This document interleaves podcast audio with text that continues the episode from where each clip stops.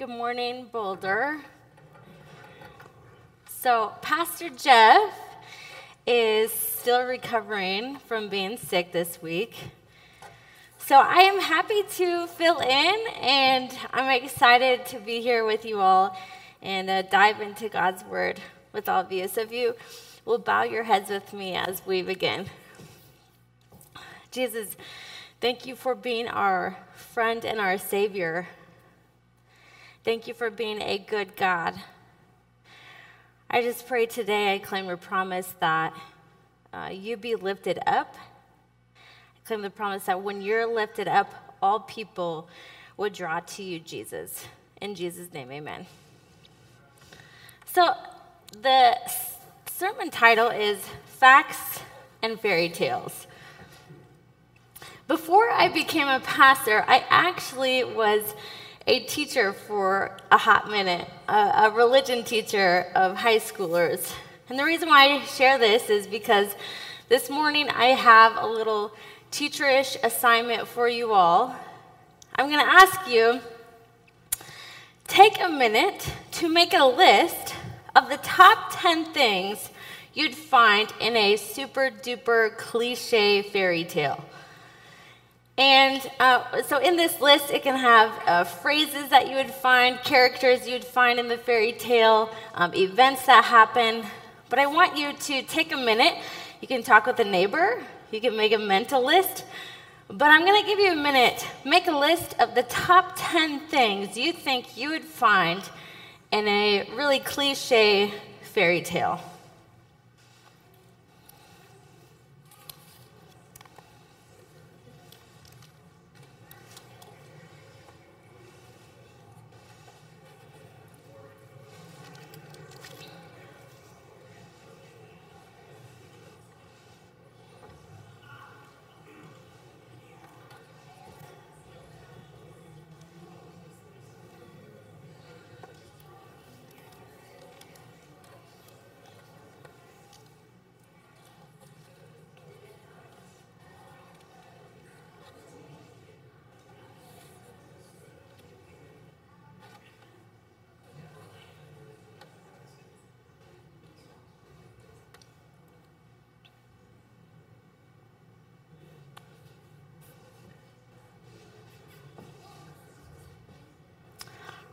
All right, I'll give you a couple more seconds to wrap it up. I know I'm not giving you too much time, but we'll see what you got on your list.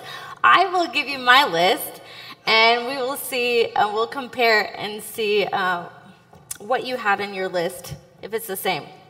So number one, top 10 things found in the most cliche fairy tale. Number one, the story usually always starts off with this phrase, "Once upon a time." It's a phrase that starts off the story, and it's usually when things are going really good, and actually sometimes perfect. Number two, there's usually an enemy or a villain of some sort. And the villain usually always shows up when everything is going good, but usually when the villain shows up, a curse usually shows up with him. Number three, I had damsel in distress. She's typically captured in some way, and I don't know why, but she's typically blonde. I don't know what that's all about. Number four, I had who usually comes to rescue the damsel in distress? Prince Charming.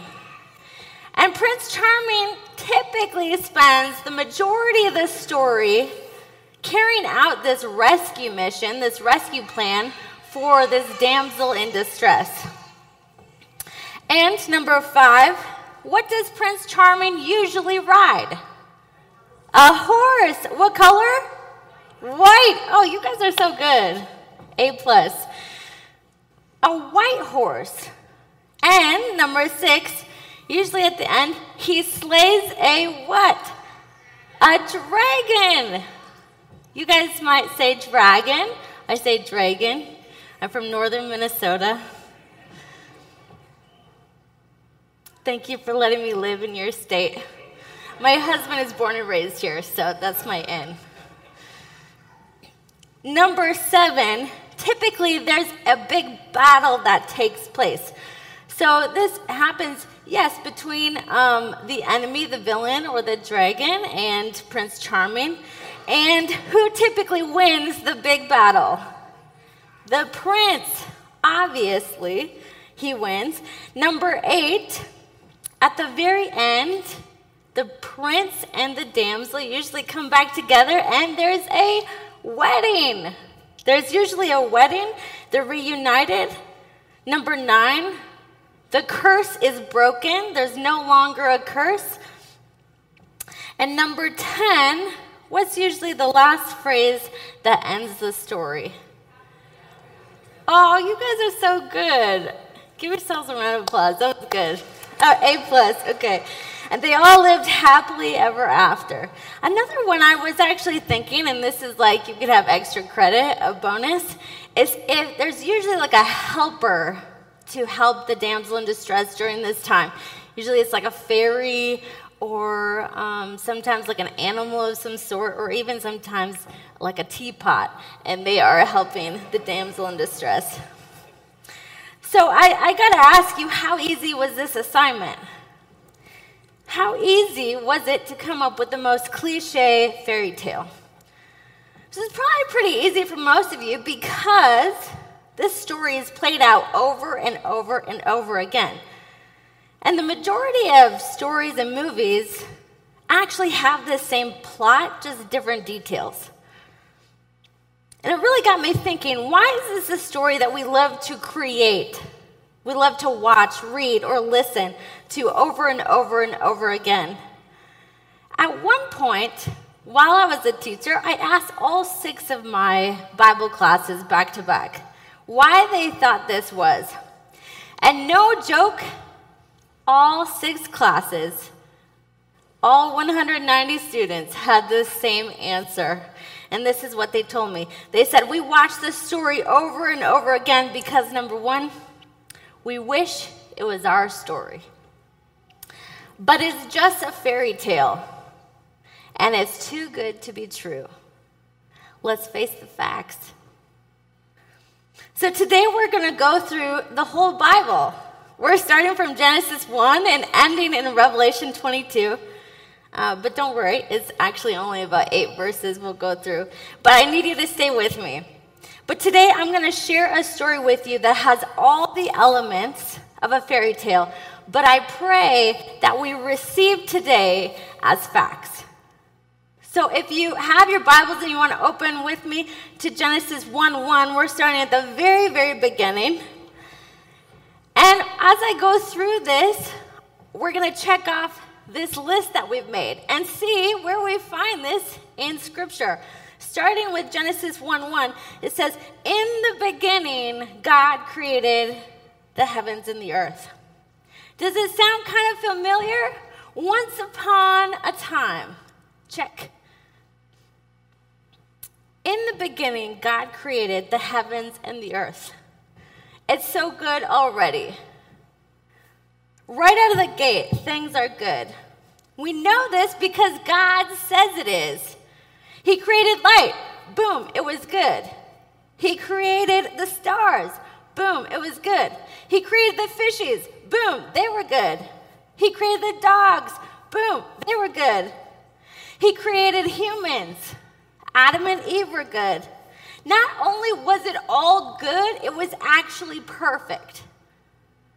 And one of the most perfect things about it was that God and humans were dwelling together face to face, which meant they hung out in the garden together. They went on walks together. They spent their Sabbaths together. God created a good and perfect place for humans to enjoy. Here's a quick question for you. Who here needs a reminder this morning that God is good? That God is a giver of good gifts. That God is a giver of good things. You see, from the very start of this story, we see that God is good and that he gives good things. Now, if you turn with me to Genesis 3, verse 1, something happens. You know, everything is good and everything is perfect, but what do we say typically happens in the fairy tale story? The villain, the enemy, arrives. So this is Genesis 3, verse 1. It says, "Now the serpent was more crafty than any of the wild animals the Lord God had made. He said to the woman, 'Did God really say you must not eat from any tree in the garden?'" All right, so what did we say? That the villain shows up. And typically, when the villain shows up, the curse shows up with them. See, the enemy dressed himself up as a serpent, and this stealthy serpent tells a lie. He tells a lie about who they are, and he tells a lie about who God is. And while the serpent does the lying, Eve does the listening. And what ultimately ends up happening is the enemy tricks Adam and Eve into getting robbed by sin and death. Like we said, the villain shows up and the curse shows up with him. See, God is the giver of good things, the giver of abundant life, but the enemy is the one who comes to take, to kill, and to destroy. And we see that right away in this story. And now, not just Adam and Eve, but all humanity, for the rest of time, including you and I, had this curse of sin and death put over us. This is the sad, scary part of the story. This is the part of the story where Maleficent comes in and puts a curse on Little Sleeping Beauty. This is the part of the story where Ursula takes the voice away from Ariel. This is the part of the story where Cruella de Vil comes in and steals the puppies. This is the part of the story where the princess now becomes the damsel in distress. And you see, because this happened, humanity became a damsel in distress. Check. We see this right here. We can check that off of our list. This was now the list of facts that humanity had to face. Humanity was captured and bound by sin and death. Sin and death now had rule over you and I. The grave now had claim over us. And our future was only filled with shame, guilt, fear, and an enormous outstanding debt that we could never pay. Ultimately, it would end in a very sad ending unless someone came for our rescue, which immediately in Genesis 3:15, if you go right there, it happens right after 3, verse 1. God steps in.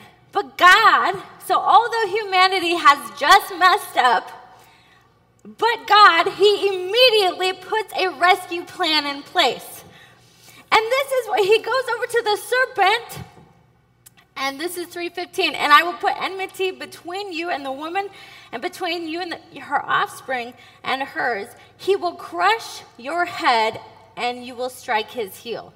So right now, basically, what God is saying, this is the first taste and the first announcement of the rescue plan. Remember we said that the Prince Charming, he arrives in this scene, and he spends the majority of the story actually carrying out the rescue plan. Well, this is the very beginning, God implementing this rescue plan. And he's saying, "Hey, serpent, guess what?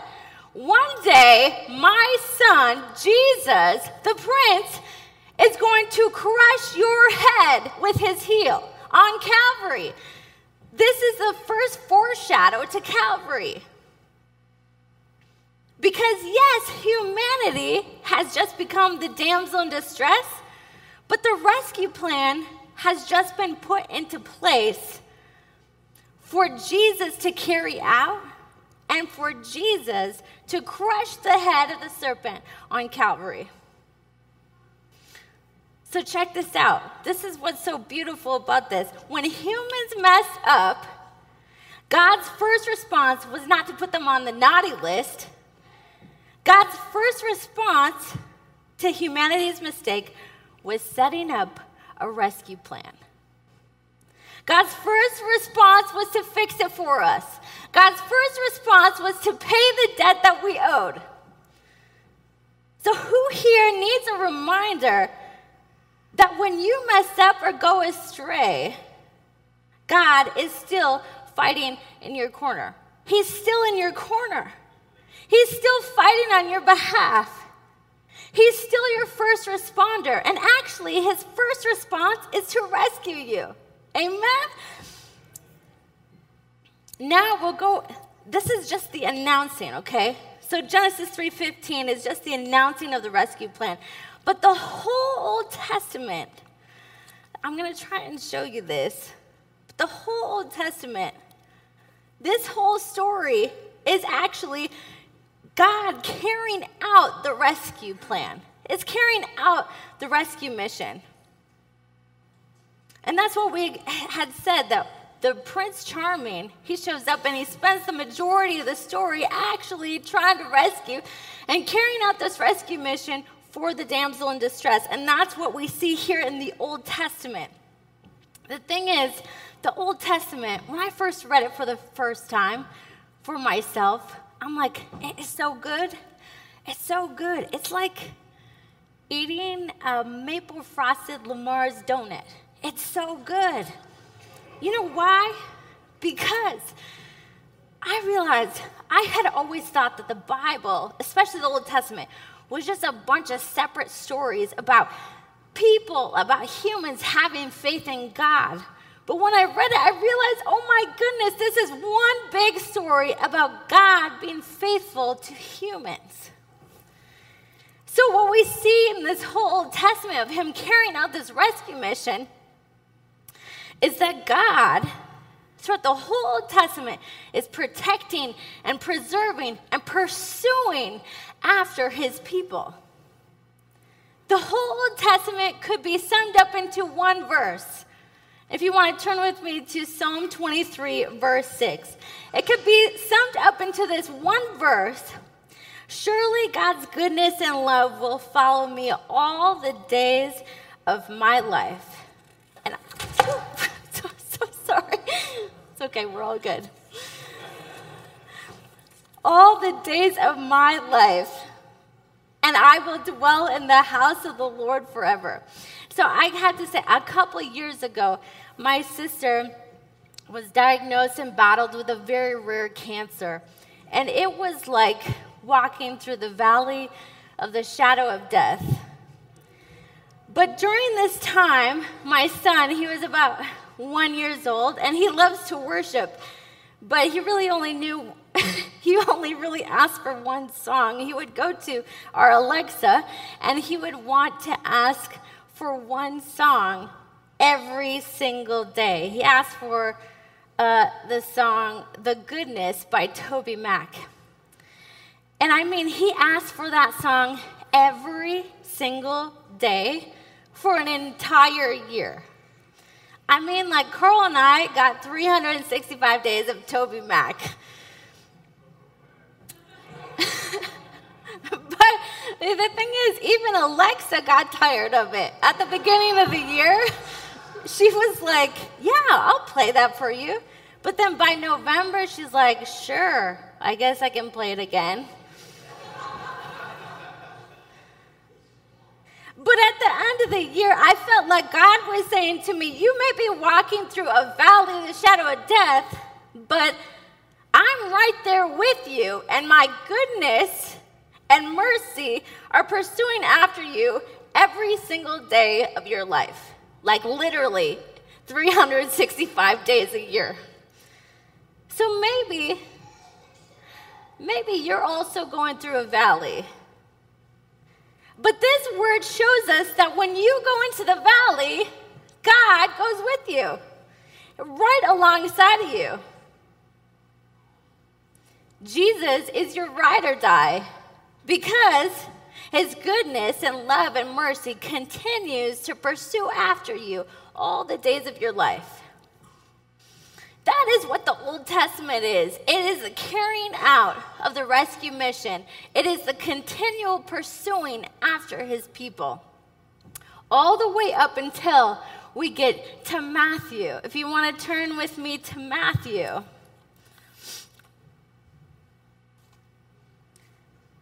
And here it is. The prince finally arrives. Jesus finally arrives and is here on earth. This is Matthew chapter 1, verse 21.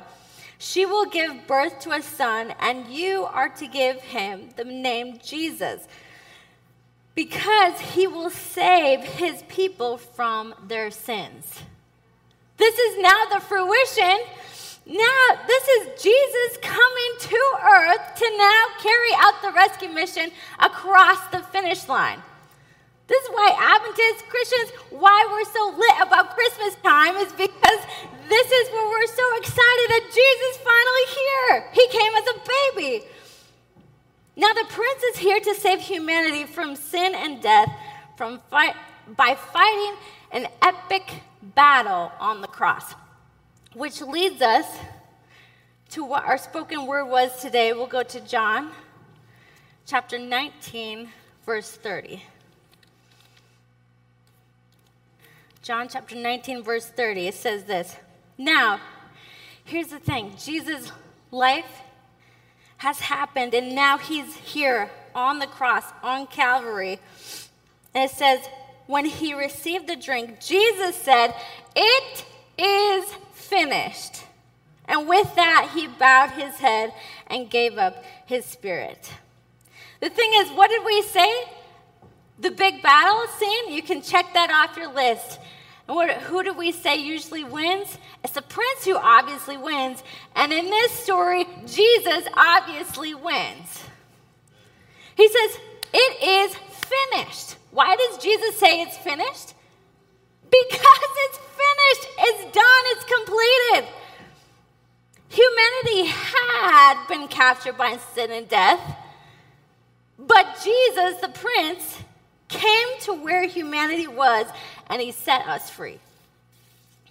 We were captured by sin and death, but Jesus rescued us. You see, Jesus changed the list of facts that you and I had to face. Jesus paid our debt in full with no outstanding debt. He cast all of our sins into the depths of the sea. We were saved by grace through faith. Being a pastor, you know what I've come to realize is that the majority of Christians rarely experience salvation because they're continually questioning whether or not they've been saved. What I've realized is that Christians rarely experience forgiveness because they're continually questioning whether or not they've been forgiven. But here, even in John 3:16, what we maybe all know is it's saying that we just have to believe what it is that Jesus has done for us on the cross, that he actually did rescue us, and that when he said it was finished, he meant it. It was finished. But the thing is, it is kind of sometimes hard to believe because in this life, it's really whatever we receive is rarely ever free. What we receive is usually because we earned it, we deserved it, because we were on good behavior for it, or we paid for it ourselves. But salvation, our rescue, is actually a free gift. The thing is, I could say this over and over, but I'm going to use different terms or different analogies. So I'm going to use coffee terms with you, okay? Is that okay? Not too long ago, I received 3 free cups of coffee in a row. The number one, I was in a drive-thru in Starbucks, and it took forever. I was in that line forever.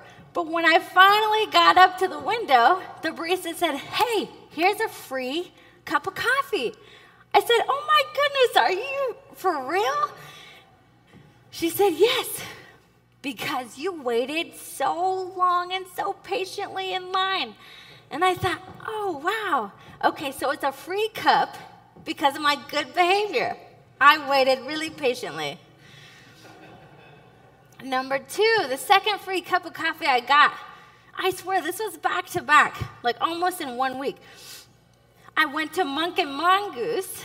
It's kind of in Lone Tree, and it's kind of this bougie coffee shop for millennials who don't have an office. And really, so that thing is like filled with startups and church planters, lots of pastors in that thing. You could literally sit down and just listen, and you get 3 Bible studies at once.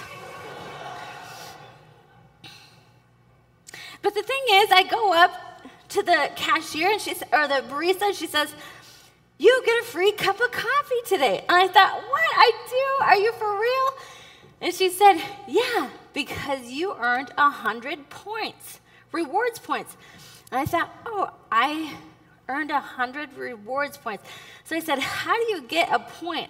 Like how do you get that many points? So I asked her, and she said, oh, it's a point for every dollar you spent here. And I thought, hold up. So you're telling me, I'm like, this is not a free cup of coffee. I said, I've spent $100 here over the past 2 years. So really, this is a $100 cup of coffee. This is not a free cup of coffee. Then the third one, never been in this coffee shop, don't have like a friendship, long-term friendship with the barista. I don't have any points earned.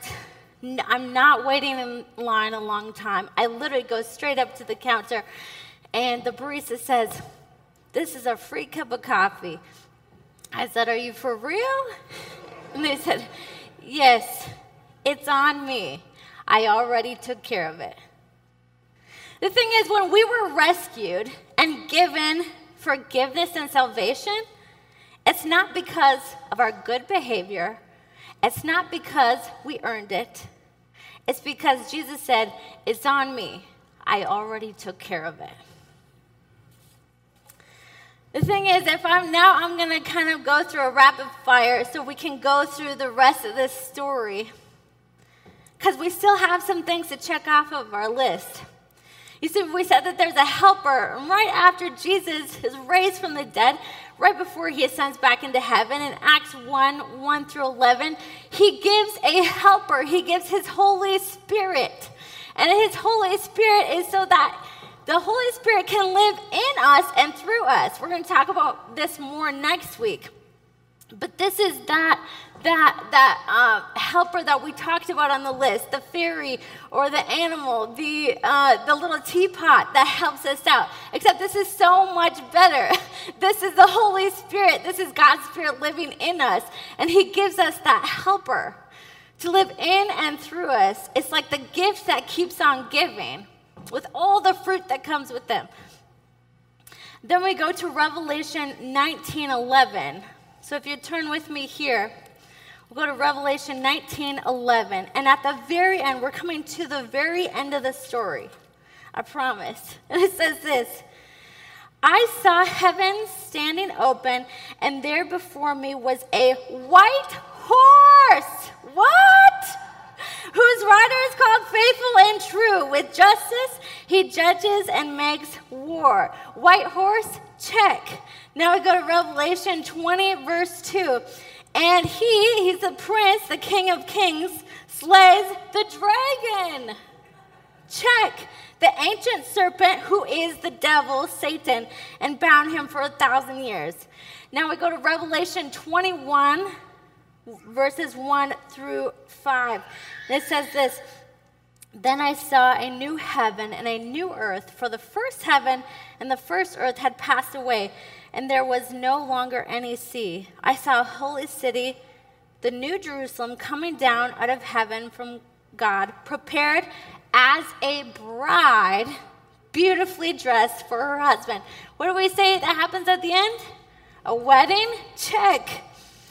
And I heard a loud voice from the throne saying, Now the dwelling of God is with men, and he will live with them, and they will be his people, and God himself will be with them and be their God. He will wipe away every tear from their eyes. There will be no more pain or crying, for the old order of things have passed away. He who is seated on the throne says, I am making all things new. Now, Revelation 22, verse 3, it says, no longer will there be any curse. Let's go. No more curse, check. And now for the final. So we have just checked up all the elements, but I want you, this is the final verse I want you to hear, and this is Revelation 22, verse 6. The angel said to me, these words are trustworthy and true. So that is God's way of saying facts. These are facts. We've just checked off the entire list of elements found in a fairy tale, but God is saying this is more than just a fairy tale. This is facts. He's saying that this isn't just someone else's story. This is your story. To put it simply, Jesus turned our facts into a fairy tale. You see, the enemy wants us to believe that this isn't our story, that this is someone else's story, that it's not reality, that it's too good to be true. So we've been living like it's someone else's story. But this is your story, it's my story. So when the whole world is telling us to face the facts, now I'm like, say less. Yes, let's review the facts, shall we?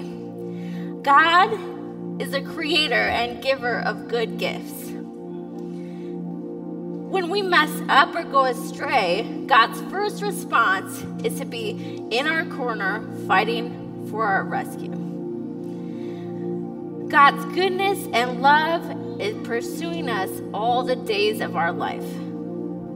Because of Jesus' victory on the cross, we also have victory over sin and death. Because Jesus paid our total outstanding debt, we are freely forgiven. Because Jesus rose from the dead, the grave has no claim on us. Jesus did the work, we got the win. Jesus' Holy Spirit now lives in and through us, and Jesus is coming back soon and will make all things new.